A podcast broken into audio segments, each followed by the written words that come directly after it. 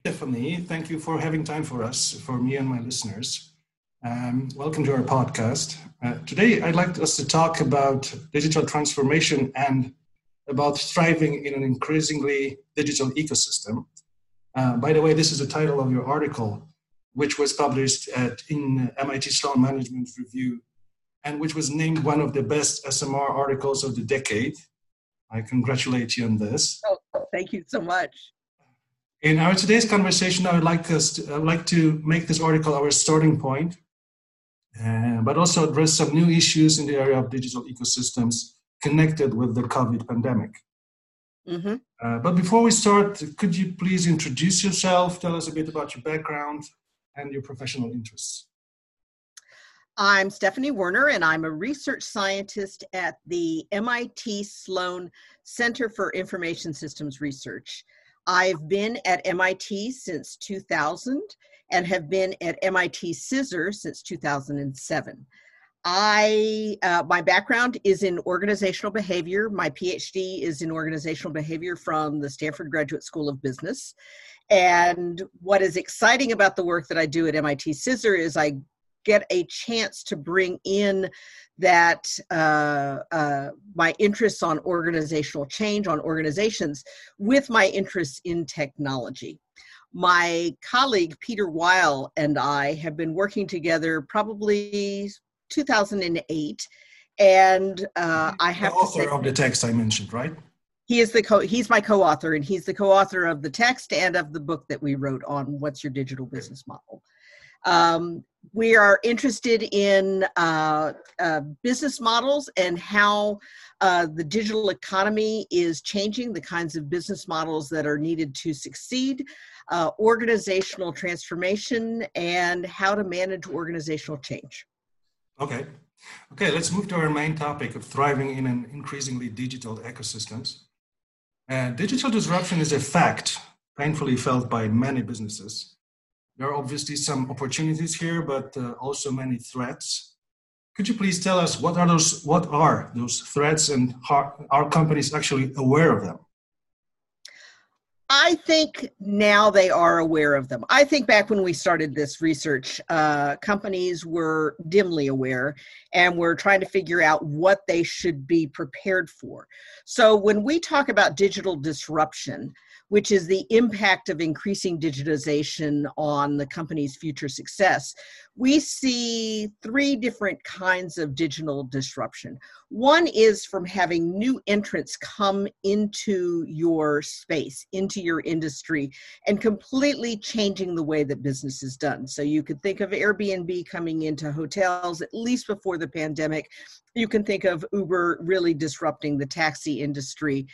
Uh, those kinds of disruptions.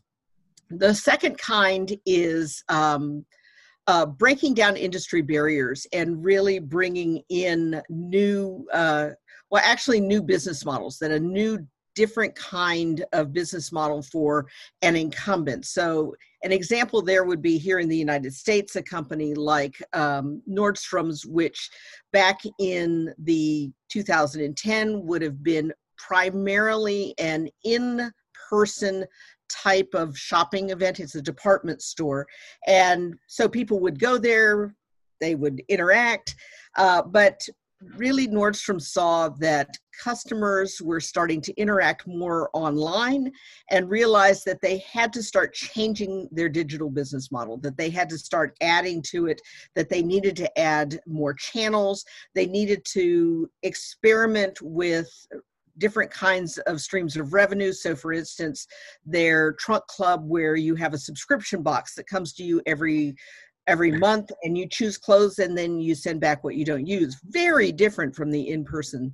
And then the third uh, is this breaking down of industry barriers. And my favorite example of that is something that happened uh, about a year ago which was um, when jp morgan chase berkshire hathaway and amazon uh, uh, put out a press release that they were going to start looking at healthcare. Well, neither, none of those companies are in healthcare, just yeah. none of them.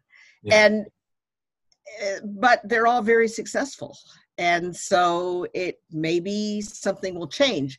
I think some of the things that are um, uh, really increasing now because of the pandemic, this industry barriers, I think that uh, we're starting to see, um, at least in the United States, uh, telemedicine is really um, it was because they had to. You couldn't see a doctor because of the pandemic. And so we're starting to see some things change. I don't know what the overall long-term changes are going to be because of digital disruption but um, there's a there's a lot of opportunity and a lot of change that's going to happen so is there is there a way for a company to estimate the seriousness of a digital threat?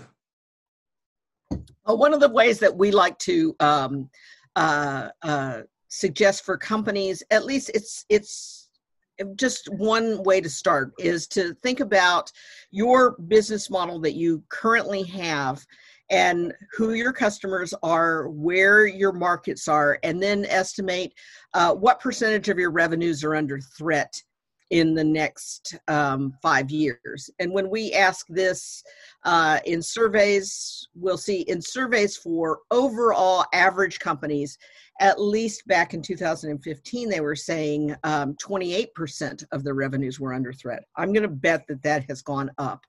Um, but if you look at large companies, uh, they say that 46% of their revenues are under threat. And certain industries like retail and banking um, media uh, say that they have even higher um, uh, revenues under threat and that that's one way to start thinking about what your urgency is so if you estimate that say 20 to 40 percent of your revenues are under threat in the next five years that is something that you have to address but you have a little bit of time you you have some time to think about what you're going to do. Whereas we have some companies that say that 70 to 100% of their revenues are under threat. And that is really an, a, that's really an, it's almost, an, yeah. yeah. yeah. Mm-hmm.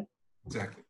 So uh, do you agree that the, actually lockdown and uh, global pandemic accelerated certain processes and uh, made uh, disruption even, even more threatening for companies? and yeah. perception of disruption as a as a threat. I really do think it did. And i think it also uh, gave companies some idea of where some opportunities were and that also gave them some notion of how their employees would react so I think it threw everything into the air. I mean, if I just look at what happened at MIT, where uh, I came back from a um, family visit where we were um, uh, dealing with my uh, father in an operation, and within four days of coming back, I had to set up an office in my house. Uh, and I think that every company uh, struggled with that uh, and really did way better than many of them thought that they would. Um, but it certainly did lay open. Uh, it showed companies where they had good processes. It showed them where they had good platforms that their employees could leverage and rely on. Uh, it also um, like I said, gave them a sense of what some of the opportunities were and also showed them where they needed to shore up their business model. Mm-hmm. All right, Let, us get back, get back to your article. In your research, after talking to many top executives, you, you found that companies generally are trying to transform in two dimensions. Mm-hmm. They want to know more about their end customers, and secondly, they tend to operate in uh, an increasingly digital ecosystem going away from narrowly focusing on their value chains. Mm-hmm. Their position on each of those dimensions describes their dominant business model, and there are four business models available. I mm-hmm. sounds a bit complicated. If you could untangle it for us, please. What the what are those business models and how can they be described? So let's think about taking those two dimensions and making them into a two by two. So you can either be high you can either be low or high on how well you know your end customer So, do you know who your end customer is? Do you know uh, what they buy from you? Do you know um, what motivates them to buy? Do you know what their problem they're trying to solve? So, that's one dimension. And again, low high. And then the second dimension is are you operating more in a value chain, more in this kind of standard way where you have very discreetly defined steps, discreetly defined relationships with suppliers? Or are you moving more toward an ecosystem where your boundaries are more porous? Um, you have um, bringing customers in to say co create. You've got partners that you're bringing in to augment uh, your product or offerings or to coordinate with them to create a solution. So uh, that gives you a two by two. And there are four business models. The first one is the one that we call supplier.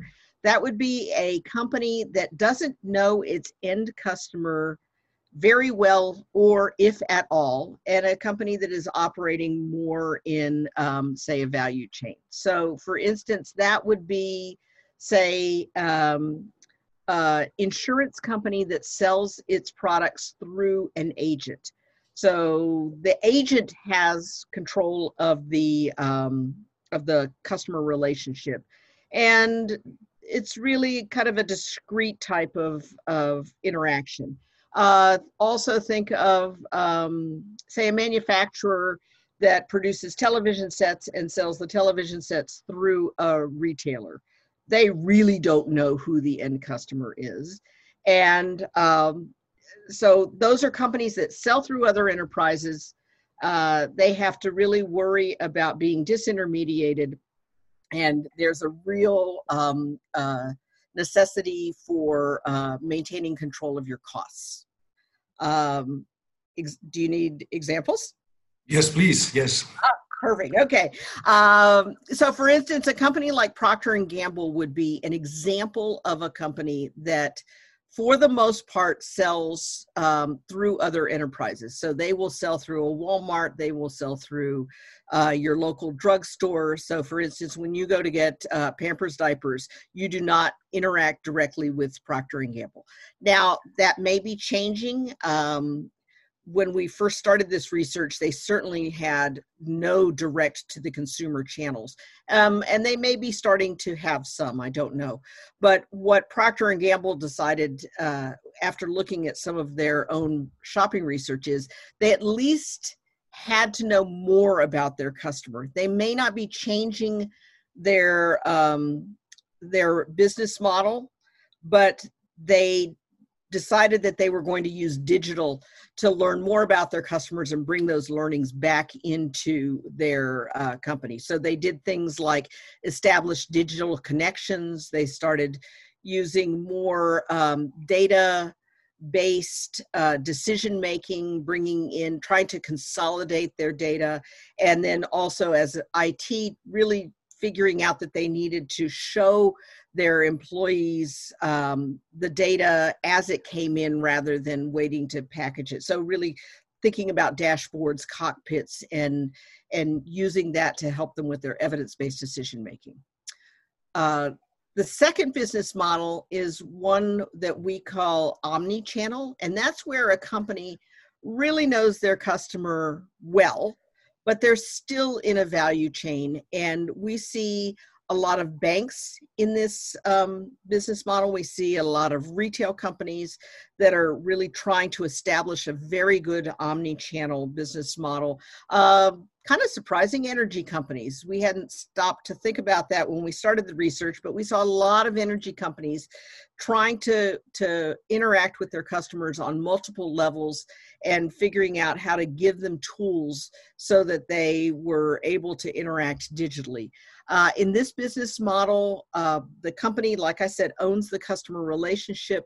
And what's incumbent upon a great omni-channel is to figure out the problem that the customer is trying to solve and then create a multi-product multi-channel solution as well uh, they have to offer multiple channels the customer is going to interact with them when and where the customer and how the customer wants to interact with them So, one of the companies that we think has done very, very well with that is a, a U.S. financial services company called um, USAA. Uh, and they really thought about um, what their customers were trying to accomplish in their banking and in their insurance. So they realized that a lot of times a customer didn't want the auto loan and didn't want the insurance.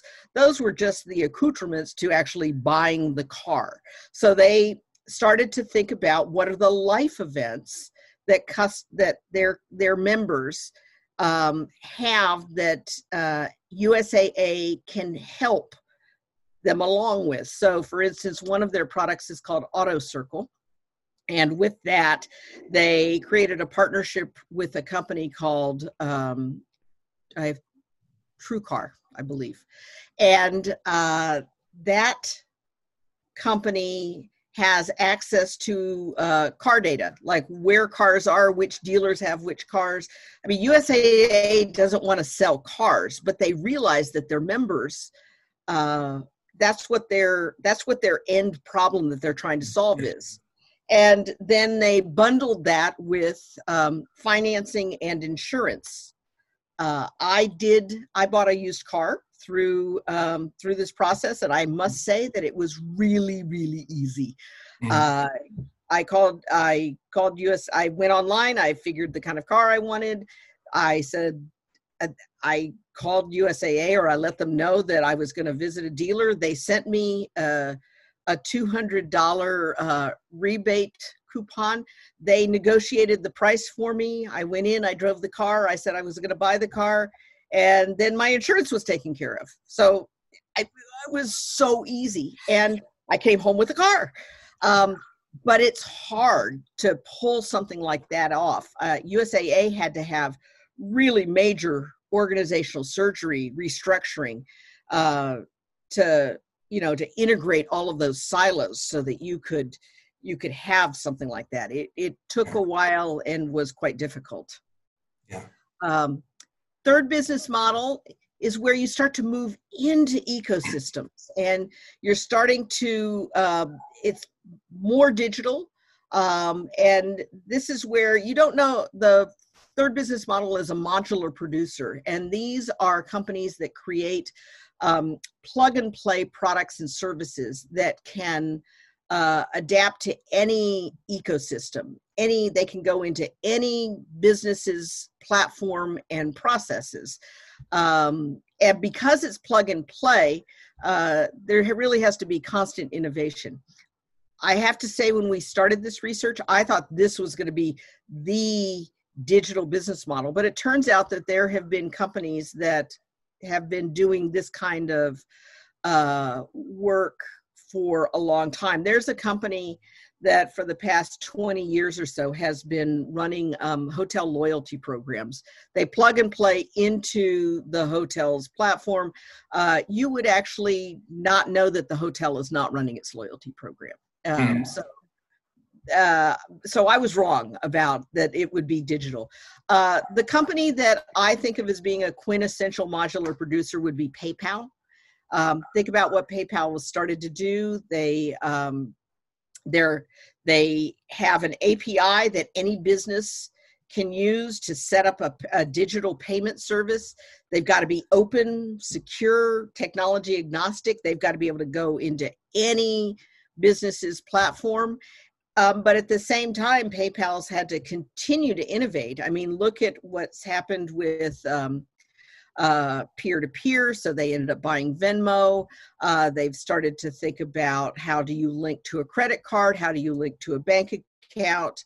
Uh, where do debit cards fit in? And so PayPal has had to really constantly innovate to maintain its attractiveness as a payment service. Um, and then at the same time, they've started to realize that for a subset of their customers, if they bundle, if they partner with some other companies, uh, they can offer a bundle of services that include that payment uh, that payment service so they can offer services like uh, merchant services invoicing credit card processing to say small and medium sized businesses and that starts to move them into our fourth business model which is ecosystem driver. Yeah. and ecosystem driver is one where you're really you know who your customer is you're uh, in an ecosystem world you have a platform you're the destination in your space.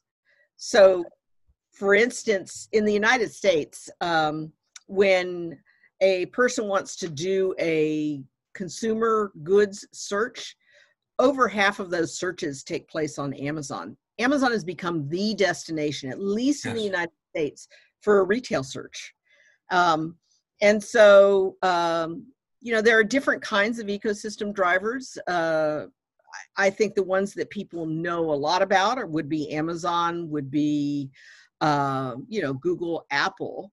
But there are other companies that are starting to make forays and create platforms. So, for instance, um, uh, Bayer Monsanto bought a company called Climate View uh, because they realized there was an opportunity to become a platform, an ecosystem driver for agriculture. Yeah. That farmers have a lot of data. They have data from tractors and uh, seeds and uh, drone companies that fly over their fields and weather data. And but they need, if they're going to use it to make decisions, they need to be able to consolidate that data visualize it and then you know work with it and figure out how to optimize their decision making. And so monsanto has this offering this platform offering. It's new. I mean or Bayer monsanto. It's it's it's new but it it is an idea of becoming an ecosystem driver in the agricultural space but it's not easy to be an ecosystem driver i mean not only do you have to be the destination in the space, but you have to add complementary products and often competitor products so that when your customer goes there, they're going to find what they want. Um, you need to have a great customer experience. You need to be great at brokering also. Can you match your customer needs with your providers and what they have? Um, but on the other hand it's uh, you get all you get a lot of the data if not all of the data from the interactions and uh, as we can see in a digital world data is data is kind of like the new oil it's yeah, really yeah, yeah. important and you and you get a piece of every transaction so those are the four business models um, small companies typically are going to be dominant in one business model. Some companies uh, have multiple business models. So, um, for instance, one example that we have is um, a company like Fidelity, which is a financial services firm, uh, very strong in the United States among personal investors uh, and among um, uh, retirement planning. Uh, they they have revenue streams in all four. So, for instance, okay. they would prefer to own the customer relationship, but honestly, if they get a chance to sell a fund, they'll sell a fund through yeah, an was, asset. I was going to ask you if, uh, if those uh, four business models are totally separate or they can overlap. They can overlap, and what we what we expect to see companies doing is to have a primary business model and then start to think about well how do we either have a new business unit or we create a new separate stream for instance i think that um, companies like manufacturers uh, are primarily going to be suppliers mm-hmm. uh, but they have some real opportunities with digital to think about other types of business models that they might be able to start. So, for instance, um, you know, sensors, Internet of Things gives manufacturers a real opportunity to think about creating a service that they might be able to um, create revenues from. So, they might be able to have um, some modular producer revenues. Um, so yes, I I think that you're going to see companies that have dominant business models, and some they're going to build and try to change and move into other business models. So, for instance, uh, with Fidelity, um, they're a very strong omni-channel business model. They've got multiple. Uh, they've got personal investment. They've got retirement planning. They have investor centers where you can go in in person. They have a strong online presence. But now they're starting to add marketplaces with complementary services for their customers. So things like tax planning for their personal investors. And at that point, they're starting to take those marketplaces, and that'll be a that'll be an ecosystem driver type of business model. So they may still have the majority of their revenues in omni-channel, but they will start to have some ecosystem driver revenues. And can you say that uh, uh, out of four business models, some are better suited for the digital age than others? Can you can we can we try to establish a hierarchy here, or are they all equally suitable? But the, the correct mix is the is the key thing. It's really the correct mix. They're equally suitable, and for some, uh, as I said, there are going to be some business models. I, I mean, the chance that say a manufacturer of television sets is going to actually set up a direct to the consumer does it make sense. Uh, the cost the cost structure and what you would have to put into place may not make sense for that.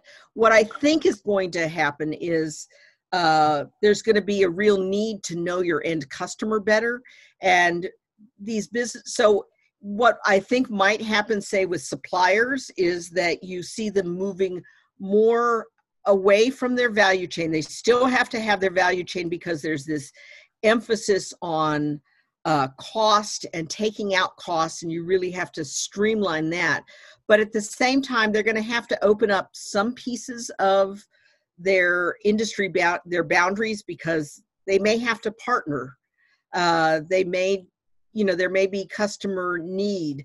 So i think all four of them are going to be a um, we're going to see them in the digital economy. I think the one that everybody thinks about really is ecosystem driver.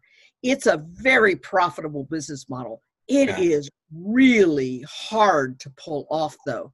Mm-hmm. um, we did some um, we're doing some research on what are the kinds of investments that you need to be a really great um, ecosystem driver. And you're really looking at spending almost twice the industry average in your investments to pull off being an ecosystem driver. Whereas, so I think that you're looking at a risk reward type of uh, models. Um, if we look at the costs for, say, supplier, um, they're they're under industry average in terms of what kind of investment you need. Uh, but you have to realize what you're what you're giving up. You're giving up really power in the system. You are selling through an intermediary, and so and it means that you're going to be focusing on uh, making sure that uh, your cost structure is good, but at the same time trying to figure out well who's your end customer and what is it they want. So it's difficult. When you get to omni-channel and modular producer those are um, closer to industry average in terms of their cost structure in terms of their investment that they take. Uh, but they take really different types of um, capabilities. So as i said with modular producers you've got to be able to you're really focusing on this plug and play. You're service enabling your core um, your core capabilities and you're making not just service enabling them but you're making them open to external parties. Um, you need to be thinking about uh, how you're going to get access to those platforms. Whereas if you're in an omni-channel customer is key there. What is it you know you have to know your customer really well. What is it that a um, that your customer wants what are the kinds of problems that they're solving and so i think you're going to see all four of these in the economy um, again, it's you're looking at kind of risk reward. You're looking at spending um, issues too. As I as I understand, uh, in changing uh, business environment, uh, moving from one business model to another is a huge challenge. How easy can a company go from one business model to another? And I I understand it varies uh, from one model to another, but is it uh, how how how big a challenge it, it may be? It's a big challenge if okay. So it depends on what your time frame is, and it depends on um, how good your um, infrastructure, technology, digital capabilities are. Uh, so if you have, uh, we see generally we see a couple of paths that companies take. So, for instance, you could, uh, we see suppliers going from supplier through omnichannel through eco up to attempting to be ecosystem drivers. So, a company like Schneider Electric um, started as a supplier. Uh, and still has many supplier revenues. They still have the bulk of the revenues, uh, probably in supplier, but started uh, changing and um, trying to transform itself probably 10 well even more than 10 years ago but but uh, you know in 2008 they finished a, a lot of um, they had gone on a acquisition and by that point they had 198 companies i believe not quite sure on that on that detail but uh, they realized, you know, once they finished their acquisitions, they looked at it as like, we have 198 companies. And that meant that they really were just a supplier. They didn't know how to leverage. I mean, the companies that they were buying sh- should fit together so that a customer could buy from one or buy from another and put together a whole solution. But they realized that at that point it was very difficult for their customers. And um, so they started transforming themselves. And what they did is set themselves up a metric of um, percentage of their revenues from cross selling as a way to figure out were they starting to accomplish this idea of moving up toward omni channel um, creating these multi-product solutions for their customers. Um, I think that they're what they're doing now, where they would like to move to um, have a stream of revenues of assets under management, is starting to move to ecosystem driver. But I would say that uh, theirs has been a long-term slow move from supplier up to omni-channel and uh, into ecosystem driver. Uh, PayPal, as I said, has started as a modular producer. In some ways, they were not quite as um, they weren't quite discipline's the wrong word. They were not quite as focused on a single path. They actually have a couple of ways that they're leveraging that initial payment service. One is, as I said, they got together with several other partners and created a bundle of a, a solution for small and medium sized enterprises that puts a stream of their revenues up into ecosystem driver and then they also partnered with other companies like Walmart and Chevron to bring that payment service into um, in to customers, but not directly through PayPal. So you're then looking at more of an omni-channel play. So they're looking at uh, doing their revenues kind of on a two-way uh, two-way path. I think theirs was easier uh, I think that if you start off with a platform and you don't have to do the remedial work of integrating your silos, of making sure. I mean, when when um,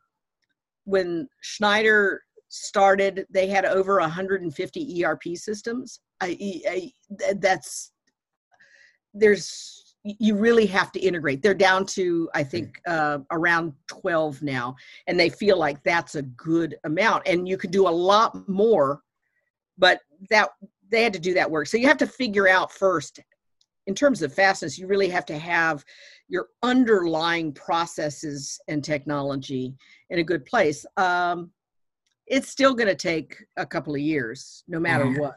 Mm-hmm. Um, and uh, there's still opportunity out there. I think in some areas, it's a real challenge. I think that retail is going to be quite difficult, but um, we're looking at B2B and seeing some B2B um, uh, opportunities uh, that uh, I'm not quite sure how it's going to work, but but I think that there are still places where you can be a go-to destination for your com- for your customer, and we see a lot of companies that are taking, say, a segment of their best customers, and saying, okay, we're not we're we're going to be an ecosystem driver for a small subset or uh, we're going to um, that's where we're going to change business model. We're going to become um, more we're going to solve their problems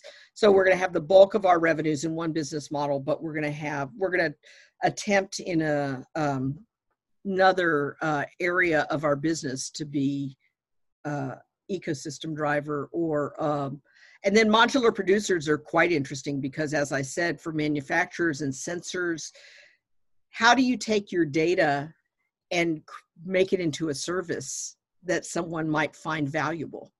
Mm-hmm. I mean, it does mean you have to know your customers pretty well to figure out what's a yeah. what's a valuable service. Yeah. So if a, if a company is ready to to face the future, how should it uh, approach it? I mean, uh, how should it choose the right business model for for for itself? I mean, are, uh, do you have any advices uh, you could you could give them? So, um, first thing that we would say is this is not something that is going to be done strictly at you know that that is going to bubble up from the bottom typically most large companies this is a big um, strategic decision. And so think about the leadership that you have.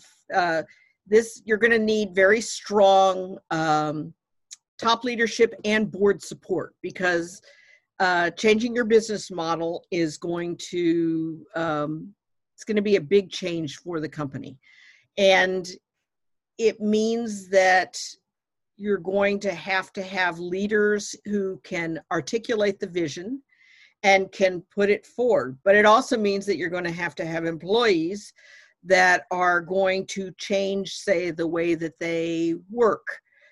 The way that we think about this is having um, that you really have to have your top leadership and your board uh, setting a strategic direction mm-hmm. uh, and then communicating that uh, to the rest of the organization. But at the same time, making sure that you have your investments and the initiatives that you fund are all going to be putting toward you know going toward that um, uh, that change in business model and you're going to have to set up an, a time frame that i think is um, realistic the way that we think about it is when you have this discussion about what business model you want to target, you need to think about what it is for each dimension that you need to change.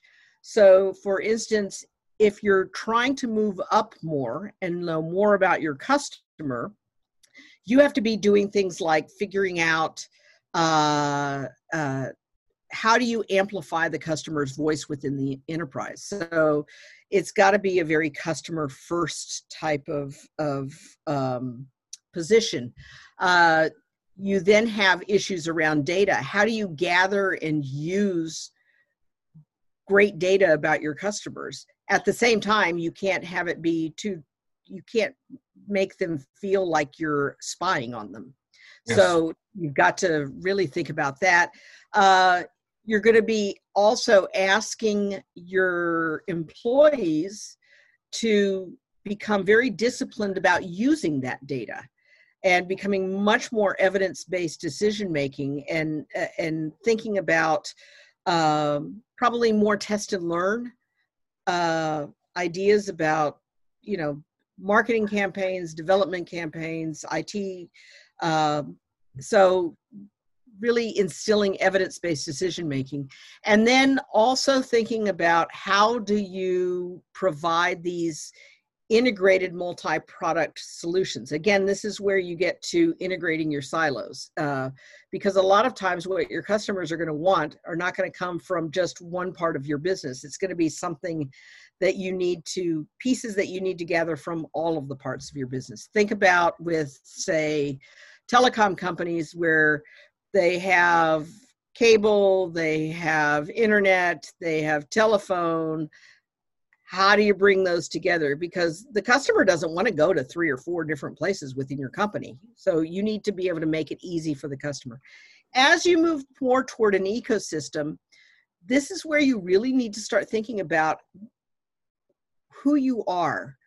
What kind of destination are you? Um, are you the first place that your best customers go?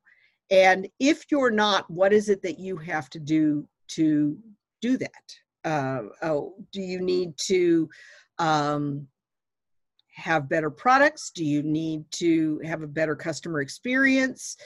Uh, what is it that you have to do to become the destination in the space? And we're doing some research now that is looking at um, is it really industry or should we be thinking more about domains? So, for instance, should we be thinking about rather than banking, should it be more about housing and, and mm-hmm. putting it kind of customer first? Um, new research, we're, we're uh, I'm still, I'm deep in it right now, but I think it's very exciting to think about uh, how do you become a destination? The second thing you need to do is, uh, especially as you're moving um, either toward ecosystems or even upwards, is how do you become great at partnerships and acquisitions? Many business model changes that we've seen, not all but many, um, involve creating a partnership with or acquiring a company that has a capability that you don't have and then integrating that into what you're doing. Um, the third thing that you need to be really good at is figuring out what are your core capabilities, what are your crown jewels, and then how do you service enable them with an API and make them available certainly internally for innovation, but also externally. Uh, and this is a strategic decision. How much do you open up? And then finally, um, as you move more toward an ecosystem, uh, kind of as a baseline, you just have to be really great at efficiency and compliance and security. You just, as these boundaries become more porous,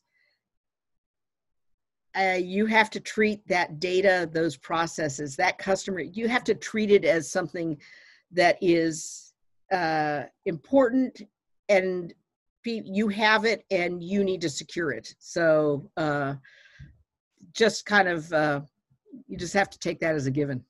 Okay. Thank you so much. It's been a great conversation. I hope we will be able to get back to those topics sometime soon. Thank you so much. Thank you. And uh, uh, I look forward to talking to you again. Thank you.